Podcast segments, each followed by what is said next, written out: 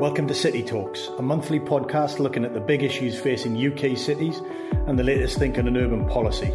I'm your host, Andrew Carter from the think tank Centre for Cities. I hope you enjoy the episode. Welcome to this episode of City Talk. Today, my guest is Alex Niven. Alex is the author of an excellent book published early this year, so early 2023, called The North Will Rise Again in Search of the Future in Northern Heartlands. And it's the focus of today's uh, discussion. Welcome, Alex. Hello, Andrew. So, so we'll get into some of the themes of the of the book in a second. Um, but say a little bit about you know about you, your background, you know, your connections to to the northeast, because the book is about many things, but it's also part it's a part sort of memoir. It's a it's part of a reflection about you and your experiences of growing up, but also, you know, being part of that that world. So say a little bit about you and how that influences, you know, the book itself. Sure. Um, well, I grew up in the northeast. Uh, I grew up in the Tyne Valley, quite a kind of distinctive part of the north, as I make clear in the book. Um, it's a particular landscape, uh, often described as a kind of miner farmer landscape. You get the kind of rural landscape that you get throughout England uh, and throughout the north, but as in much of the north, you also have the kind of ruins of industry. Uh, so, kind of abandoned mines. The, the very first house I lived on was a sort of terrace in the middle of nowhere, uh, kind of on the edge of the North Pennines near Hadrian's Wall which had once been the kind of single um, sort of habitation block for a, a mine um, in in in that part of the world. Um, so I, I, grew up in in the northeast, um, and uh, when I got a bit older, sort of went down south, traveled about a bit, went to various places, and then sort of returned to the region um, to work at Newcastle University in the mid 2010s so that's part of the narrative of of of of the of the book, as you say. There's a kind of narrative of exile and return, um, and the book, I guess, it, you know, among other things, is a sort of rumination on the recent history of of the North and perhaps the Northeast in particular. Um, and my perspective is is obviously quite a specific one in that I sort of grew up among the um, I guess the kind of ruins of industry in the late 20th century and the uh, you know in the midst of the kind of moment of deindustrialization um, you know kind of experienced attempts at regeneration various attempts at regeneration you know went away for a bit came back um, in the middle of austerity which as i make clear in the book you know i think was one of the sort of darkest moments in the in the North's recent history. You know, indeed, as I think various Centre for Cities um, publications have made clear. Yes. Yes, I, and because I think one of the things, I, I mean, firstly, just in the way you've described that, there are some fantastic photographs of not just of the all those early days that you were just of where you lived and where you grew up, but actually fantastic photographs throughout the book, which enrich, I think, the the the, the story that you're trying to tell.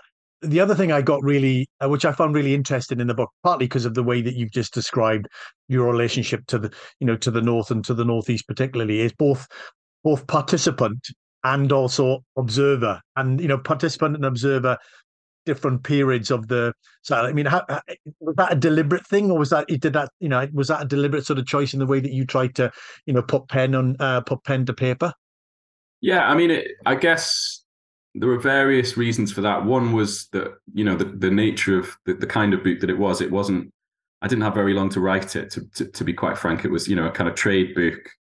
Um, you know the kind of book that your publisher kind of asks you to write in about a year, so that it's kind of addressing certain kind of topical questions, such as you know the red wall and and the fallout yeah. from Brexit and so on. Um, so of necessity, you know, it, it's it's not a kind of not not one of those works that you kind of spend ten years researching, packing lots of, um, uh, you know, hard sociological data in. Um, you know, as as as you said, it's it integrates that kind of memoir element. Um, uh, you know, I, I guess me as a participant, but also, you know, I think there is a bit of distance. There's a hopefully some objectivity. You know, I think you need to be clear that um, you know, there are multiple Norths, multiple experiences of the North. Um, and I think you need to make clear your own bias in a sense and make clear that I'm, you know, I'm coming at this issue, this question of the North and its identity and history from a particular angle. Um, and uh, you know, I guess as, a participant with a kind of human story, but also, mm. you know, that therefore, uh, my my perspective is kind of um, has a bit of distance and, and is going to be quite different from other people's experiences.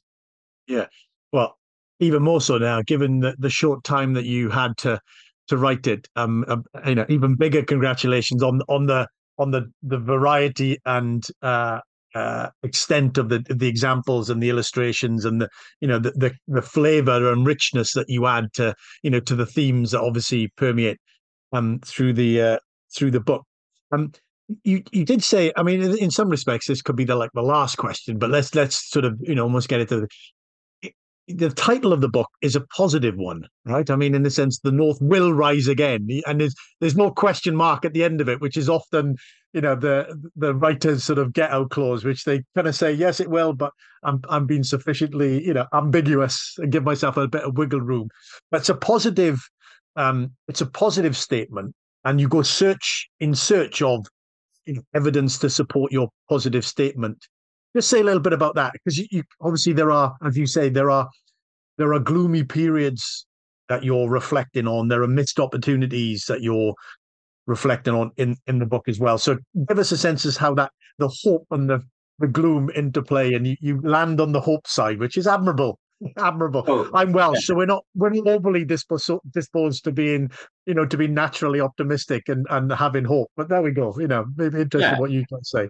That's yeah, that's very astute. I mean, I think it, it possibly should have had a question mark the title, but uh, it would have had a bit. Less... I'm saying I'm glad you didn't. So I'm, I'm very glad that you. If that was the editorial sort of suggestion, I'm very glad that you didn't go down that route. No, I mean, I think a lot of it is about hoping in, in spite of the reality, unfortunately. um, and I mean, I, th- I think part of the intention of the book was to make people a bit bit angry and a bit feel a bit shortchanged by the various attempts to sort of revive and regenerate the North, which have been very half-hearted at best, I think, uh, over the last sort of 50, 60 years. Um, and I think, you know, the, the, the purpose of the book is that in kind of looking back at these various sort of failed attempts at regeneration and various failed attempts at what is now sort of fashionably, fashionably called leveling up, Mm. Um, people might, you know, learn to fail better, as as as Samuel Beckett says, or or or you know, to to derive some kind of sense of you know anger, but also determination to go beyond what's been attempted over the last fifty or sixty years.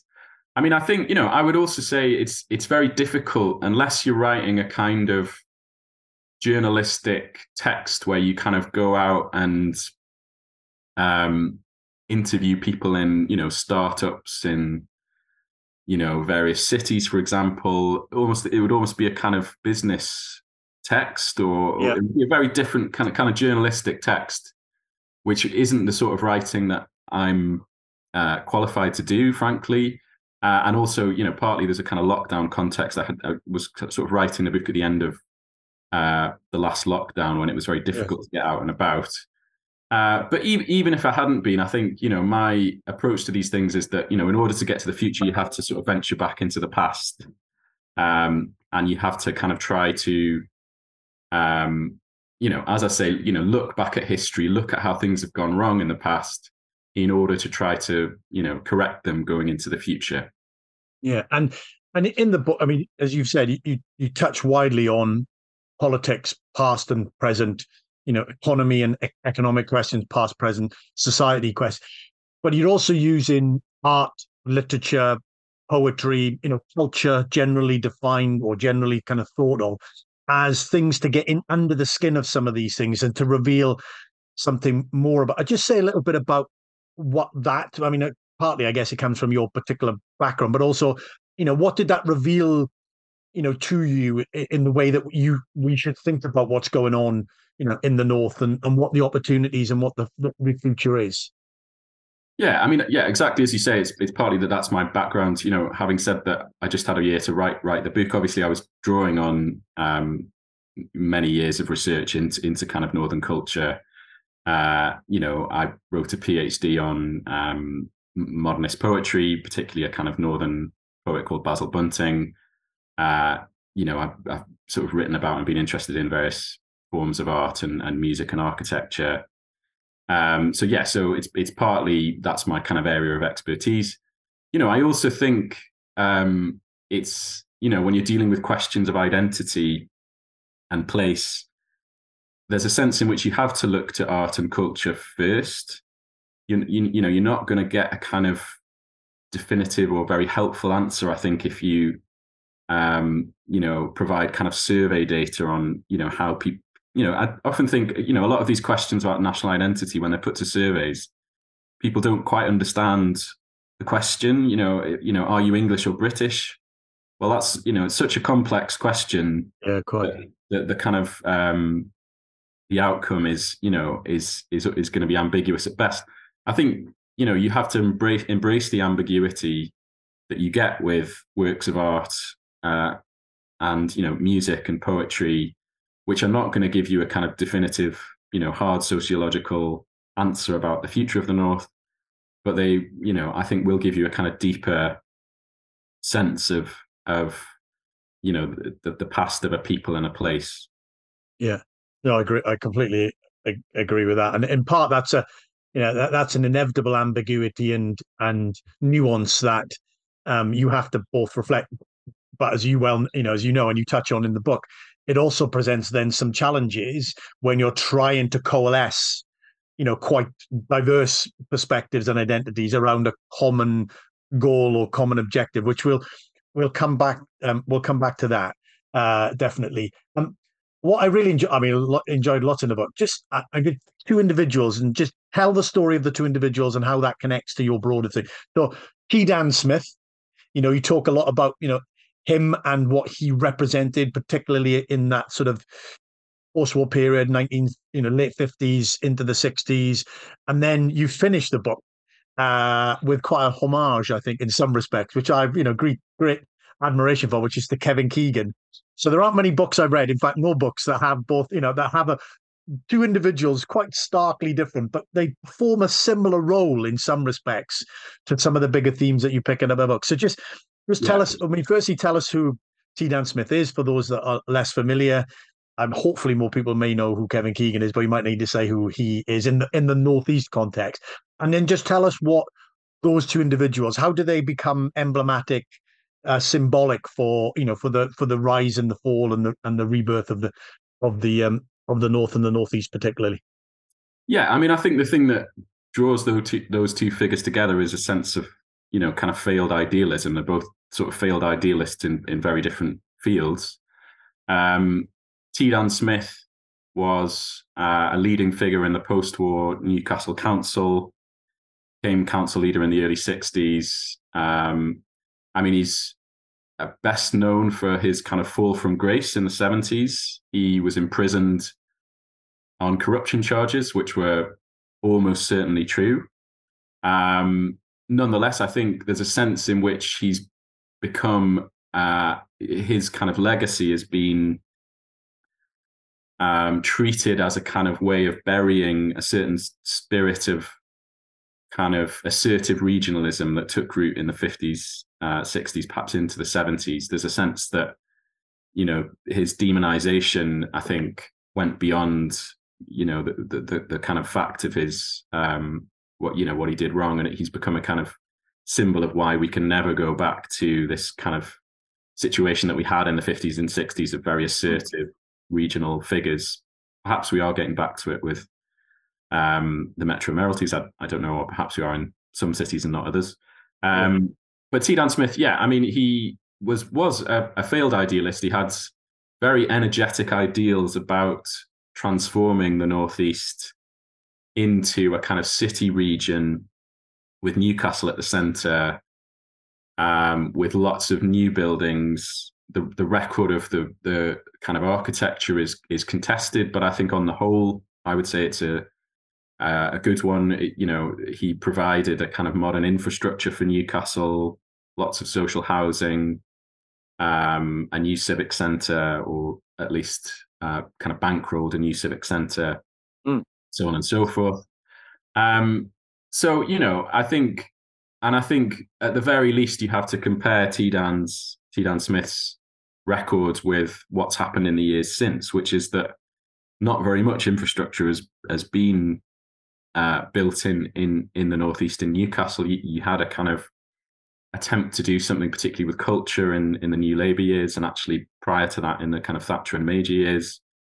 Uh, but certainly compared with the kind of post 2010 record of governments, you know, since austerity, um, you know, very little has been built. In fact, you know, we have kind of, if you look around the city of Newcastle, there are lots of kind of, you know, weeds growing out of the buildings because the mm. council doesn't have enough money to, um, to you know, maintain buildings on a very basic level. Um, so that's T. Dan Smith. I mean, Kevin Keegan, uh, yeah, a slightly more uh, uh, bleak example. Um, but I guess, you know, embodying this sense of a kind of uh, hope in spite of the odds. Uh, Kevin Keegan was, as many people know, a Newcastle manager in the Newcastle United manager in the mid 90s, early to mid 90s, and kind of took the team from the verge of bankruptcy to the top of the Premier League and very nearly in this kind of famous season 1995 to 96 very nearly won the title and they, Newcastle were top of the league for most of the season and then threw it away, and and, and Man United won in the end. Um, but I think there was something in Keegan's character that also embodied this peculiar.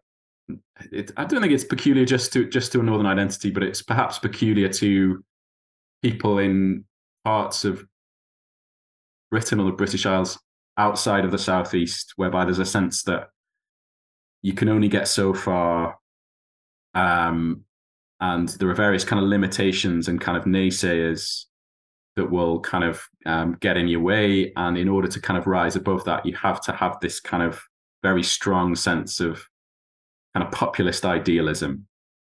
Um, so i think both both keegan and t dan smith embodied that in their very different ways. Yeah no quite. I think exactly. I i i, I was uh it was really interesting reading you know uh, dan smith appears earlier on in the book. Keegan essentially appears right towards the end. He's in the epilogue, and uh, but when you read the way that you've written about them and talked about them, you can see the commonality of um, you know those, those as, as individuals, but what they represented, and ultimately, as you say, um, you know maybe some you know, some commonalities in, in maybe why they didn't quite um, they didn't quite succeed in, in, ultimately in the goals that they they set themselves. I thought it was really kind of fascinating, uh, fascinating sort of area to uh, and the way that you you um you did it. I thought it was really good. Um, let's turn a little bit to. So I want to get to um kind of major sort of missed opportunity that's highlighted in the book, which is the sort of regional assemblies movement, which comes on you know in the early part of New Labour, so late nineties into the early two thousands and you know get you to say a little bit about why you felt that was such a missed opportunity. Um but put that in the context of you know you also talk about you know the deindustrialization process the economic deindustrialization process of the northeast particularly rapid decline of heavy industry uh, mining etc um, but but connect that to how you then think and how you put it into the book that affects the cultural the sort of societal impl- what what are the societal and cultural implications? How does how does society and culture respond to that quite dramatic economic change? And then we'll come to the sort of regional assemblies missed opportunity and whether there's any sort of remnants of the missed opportunity in the in the previous. I don't know. Yeah, I mean, I think probably the the judgment on deindustrialization and its wake is that the north, uh, you know, certainly the northeast where I live has, has never quite recovered from it. You know, there's never been a successful or substantial replacement for, you know, mining, uh, you know, mills, factories, shipbuilding, etc., etc. Um, obviously, deindustrialization is ongoing throughout the 20th century. It, you know, really begins around the time of World War One and has, mm. you know, certain reversals, but it's you know really a kind of long process throughout the 20th century in which the North goes from having been, you know, in a sense, the center of the world in the 19th century, the center of the, I guess, kind of globalization that you had in the in the long 19th century.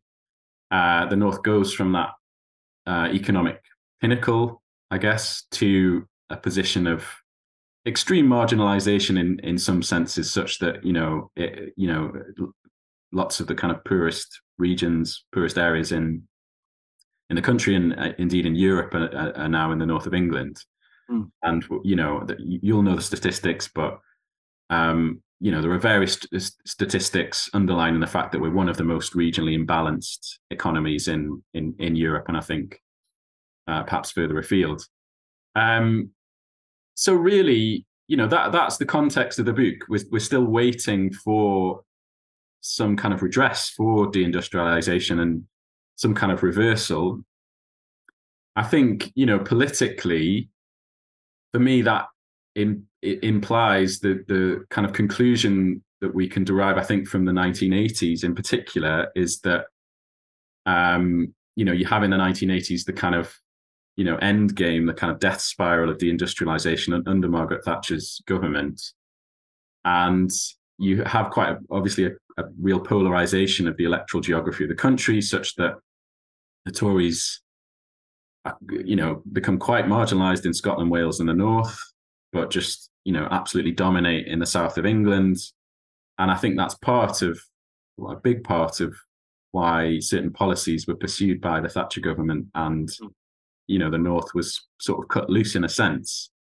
Um, so ultimately, that implies, as various figures, for example, in um, the New Labour ascendancy in the 90s, realised that implies some kind of um, uh, reform of our kind of constitutional makeup, such that you have, for example, um, parliaments or assemblies uh, in Scotland and Wales. And obviously, there's an attempt to do that in the regions, in the English regions. It's uh, abandoned after the Northeast referendum. Uh, the referendum for a Northeast Assembly is convincingly defeated in 2004. Um, but I, you know, I think there are various ways of looking at it. I think it's important not to think that just because you know there was a referendum and it went badly at a particular moment in his in history that the issue should just be put to bed forever. Mm. Um, as we've seen in multiple other contexts, constitutional referendums are you know held over and over again sometimes you know you kind of take the temperature of a generation as it were um, every generation so perhaps due another look at this constitutional question you know i'm not i th- you know i think there are there are, there's a debate to be had about whether referendums are the best way to handle these issues. Coming back to what we were saying earlier about do people really meaningfully understand the question they're you know they're given? Do they have enough information yeah. to say whether you know what a northeast assembly would look like? It seems that a better way to do it would be to integrate it into a manifesto of a party that's then democratically elected um, uh, so you have it you know done by representational democracy rather than mm. direct democracy which you know as we can see from various other referendums isn't always there isn't always a clear outcome that reflects no.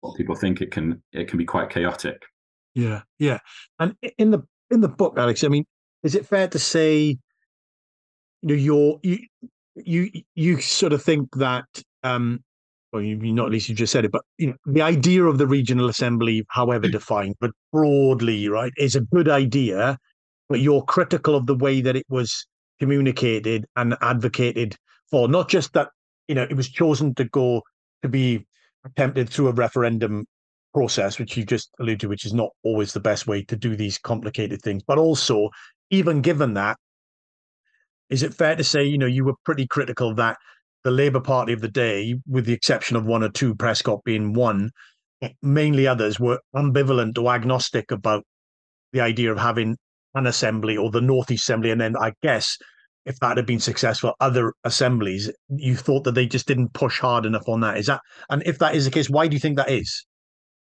Yeah, I mean that's that's certainly one factor in the in the the, sort of emphatic no result in, in 2004.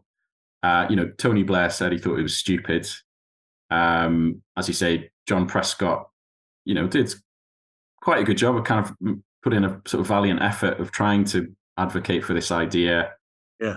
I mean, I think part, partly there's a narrative about the narrative arc of New Labour in government, and in a sense, it, you know, the the sort of the, that sort of narrative arc was a sort of initial period of, you know, it was never a very left left wing government, but certainly in the first sort of year or two, um, you know, uh, you know, 97, 98, 99, perhaps up to the millennium, there were certain kind of long held back reformist policies which were implemented by the new Labour government.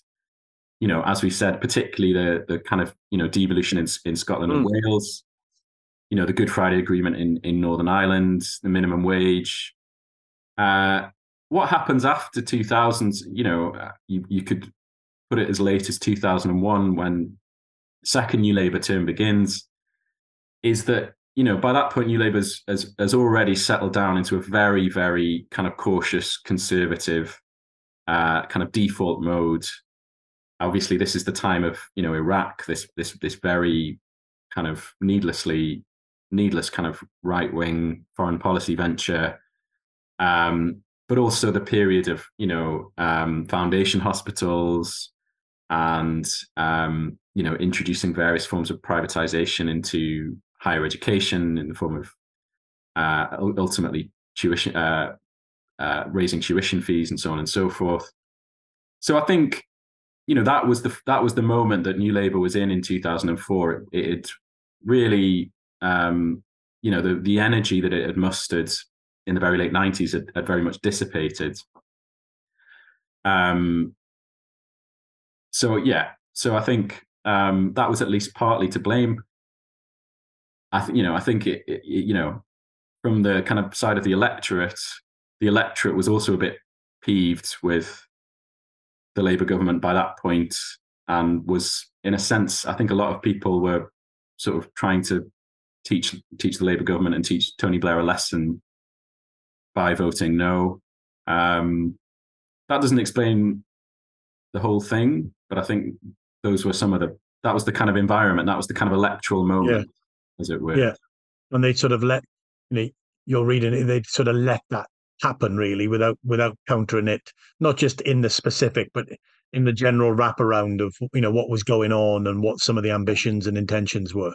Yeah, I mean, I just I don't think they really cared much about reforms by that point of government.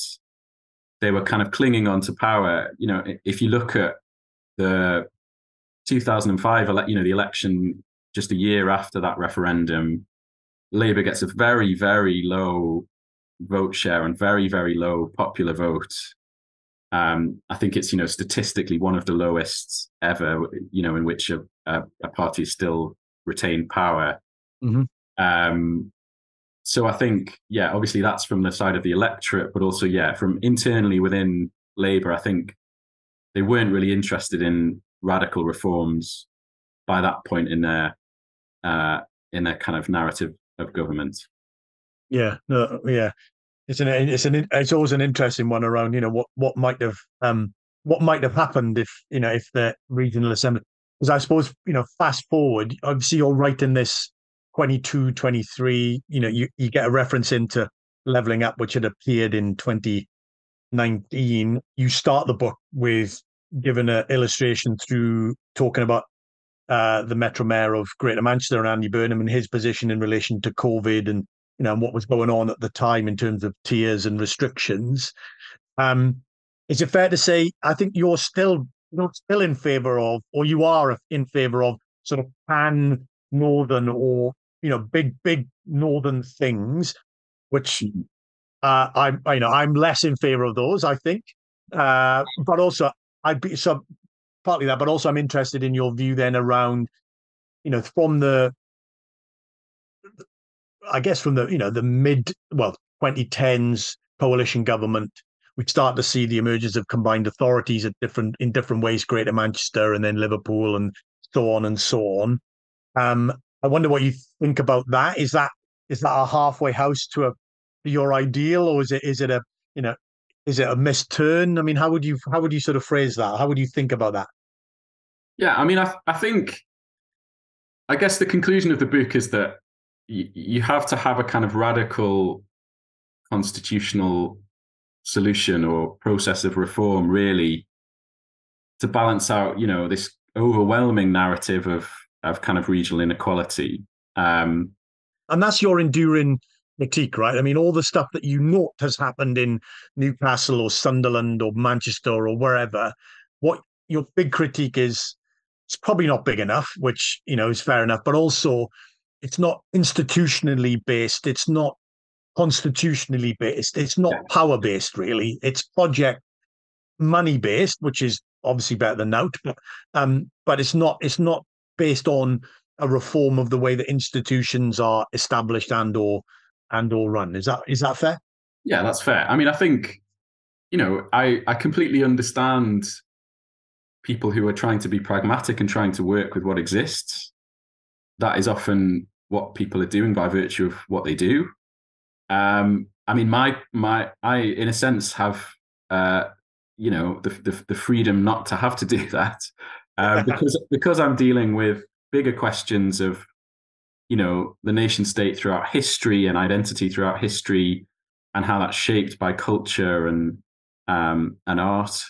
Um, so you know, I think that partly accounts for my perspective, which is is is quite radical, which is that you know historically the North has been so disadvantaged and disadvantaged for so long that it, I'm skeptical that any of the kind of you know pragmatic smaller scale solutions are going to do any more than kind of scratch at the surface. So I you know it would seem to me that yeah you have to have a kind of big constitutional change which comes along with things like um, you know getting rid of the monarchy you know our kind of constitution is really well it's it's not a written constitution. It's it's really has this kind of medieval it's a kind of um, you know relic of, of the middle ages.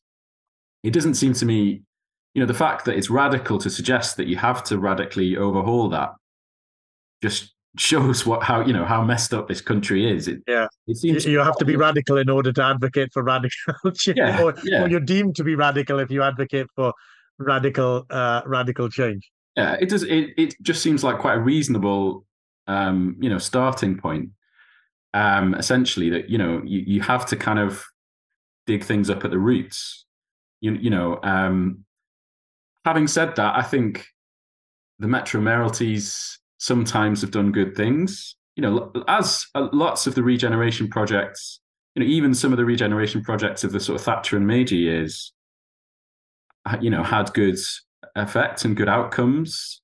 I mean, I think, um, you know, the, the, the one period that I think you know almost didn't have anything good about it was the kind of coalition government of the 2010s economically. Although you know the Metro Mayoralties arose from that moment.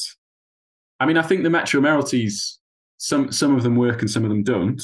And I think you know I'm generally with some caveats, a, a, big fan of Andy Burnham and, and what he's managed to achieve in Manchester, particularly with transport.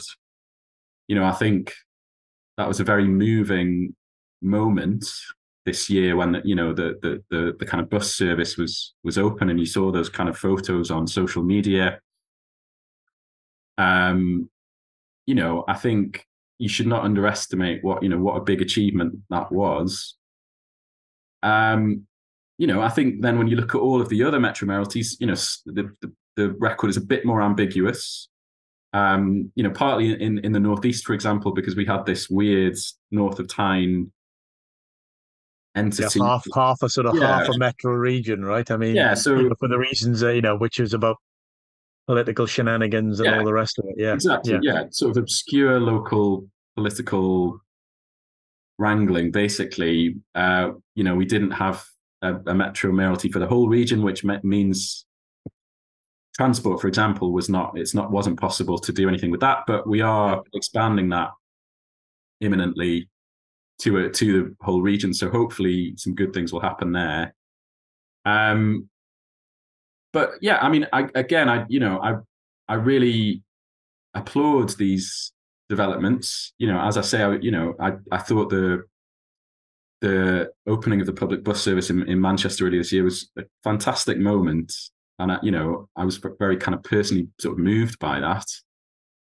I would also though be skeptical that you're going to get anything other than kind of small scale victories through that system um, which would you know points to the conclusion that you, you do have to you know look at the kind of roots of the thing and how the country is set up in terms of House of Lords and etc. etc. and its unwritten constitution and the monarchy and and you know so on and so forth. I, you know, I was quite encouraged by the Gordon Brown report published about this time last year um, with its recommendations for some quite radical um, constitutional reforms. As I understand it, you know that that that's been, if if not watered down in current kind of Labour policy, then you know certainly they're not going to kind of implement the, the good bits of that. Unfortunately, yeah. its um, its influence is unclear. It would be the sort of you know the uh the, the legal you know the legalese language right? You know we are to, we are considering deeply all of the recommendations and we'll and we'll respond in due course. Yeah. Yeah exactly. There's a bit of fudge there isn't there? Um to put it mildly. Um yeah. but uh, yeah i mean again it comes it just seems to me that it's it's quite a rational approach to take that you know uh, we we we have a very chaotic kind of antique um, constitution and uh, cultural political architecture in this country, you probably have to renovate it quite assertively and energetically um, in order to see results. It's you know yeah. you're not going to kind of get really visible results if you just kind of tinker around the edges of this quite archaic system. Yeah, no, I agree with that. I agree with that. And and you as you say in the book you're making and the argument at the at that sort of macro scale uh the, the detail rightly is for others and you know and for further you know for ne- for the for the next book as it were to figure out you know, you know yeah. but you know what i mean it's a sort of macro argument which um uh which is there let's come back maybe um kind of move towards close but think about um come back to your just reflections on the, the identity aspects of it and how do you you know how even within the northeast there's lots of different you know identities. You've got you know on the one hand very simply you've got geordies you've got mackems you've got you know uh you've, you've got wearsiders and and, and and you know on all sort of different aspects of it. Um how do you think about that? And i suppose how does that connect to ideas of the you know of the north? I mean is that a good thing? Is that a hindrance? Is there too much variation and and identity, which is often very locally orientated, very locally based, deeply held. Does that prevent a sort of concept of the the North becoming more than an idea, more than a sort of cultural concept into a you know into a political movement? I suppose. I guess I don't know. What what's your thought on that, Alex? Yeah, absolutely. I mean, I think I think that is a big issue. Um, I mean, I think you know the the sort of standard response when you even start to talk about identity and make any kind of assertion about the identity of a place is that oh well you know people in the west end of Newcastle are totally different to the east end of Newcastle and you know people in different parts of the you know people in the northwest are nothing like people in the northeast. You know I I compl- I think there's a place for that and that's absolutely true but I think that can very quickly deteriorate into a kind of absurdist, um, you know, hair splitting, um, um, you know, line of inquiry whereby you know you ultimately, you know, people at the end of your street are totally different from you know the people at the other end of the street.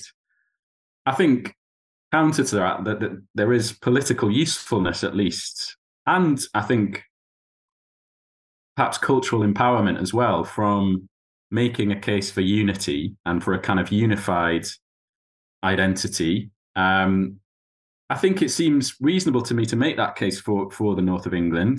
Um, you know, I think I, am not the first to do so. Many people have done so in the past. I think a sense of north, the north and northerness is quite a strong one in English and and or British culture.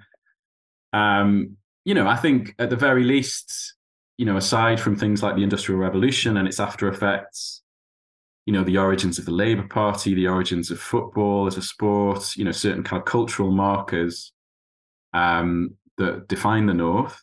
I think, you know, politically, you know, combining the kind of political and cultural realms, there's a sense in which, uh, you know, the North, by the mere fact of its distance from London and its kind of marginalization by the Westminster establishment, you know, that in itself is is something which unifies the North. It's, you know, a similar narrative in uh, Scotland and Wales. Obviously, it has different nuances in in Ireland you could make the same case for the Southwest, I think, in, in a different context. Mm. But I think that is kind of an inalienable fact of these islands and how they're kind of arranged and, and politically and economically and socially organized, that we have this massively developed, massively powerful southeast corner, and everywhere everywhere else kind of suffers from that. Um, such that you need you know, as I've said, kind of radical constitutional settlements and solutions to balance that out. And, you know, coming along with that, perhaps, you know, preceding that, you need a sense that, you know, there's a kind of unified Northern identity, which is, uh, you know, a kind of margin of of the country in a sense, um, and a sense that you know things have to change, and that that's unfair, and that you know, um, you know, that I guess is part of the book's argument for a belief in the future and in things being better in the future, um, you know, being an essential part of Northern identity. That's where that argument comes from, because I think people in the North aren't satisfied with the way things are. They're often kind of dreaming about a better future, and that it has certain effects on Northern culture. So I think, you know, that's in a sense the the kind of central argument of the book. It's about this yearning for a better yeah. tree, better future, better culture.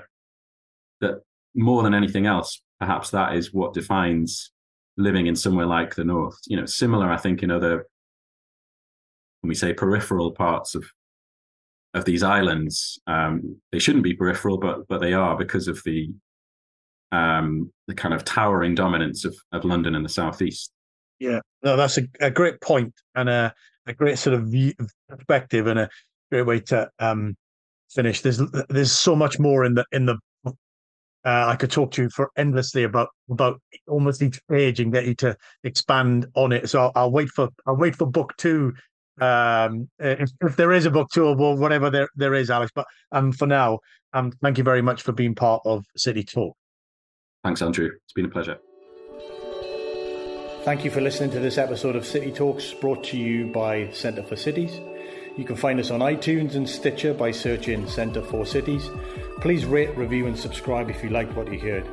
You can also follow the Centre on Twitter at Centre for Cities or like us on LinkedIn for the latest updates on what the Centre is up to. If you have any comments on the episode or suggestions for topics we should cover in the future, we'd love to hear from you. Do tweet us or send an email to info at centreforcities.org. The music was from Palace Fires by Johnny Foreigner, used with permission and all rights are reserved.